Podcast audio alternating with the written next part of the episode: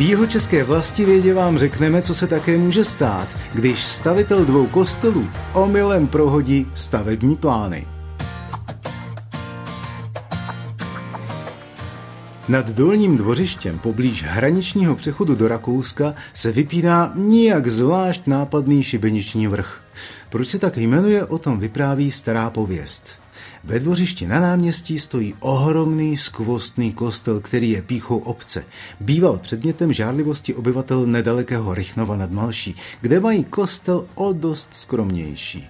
Oba se prý stavili současně, jenže stavitel se spletl a omylem prohodil plány.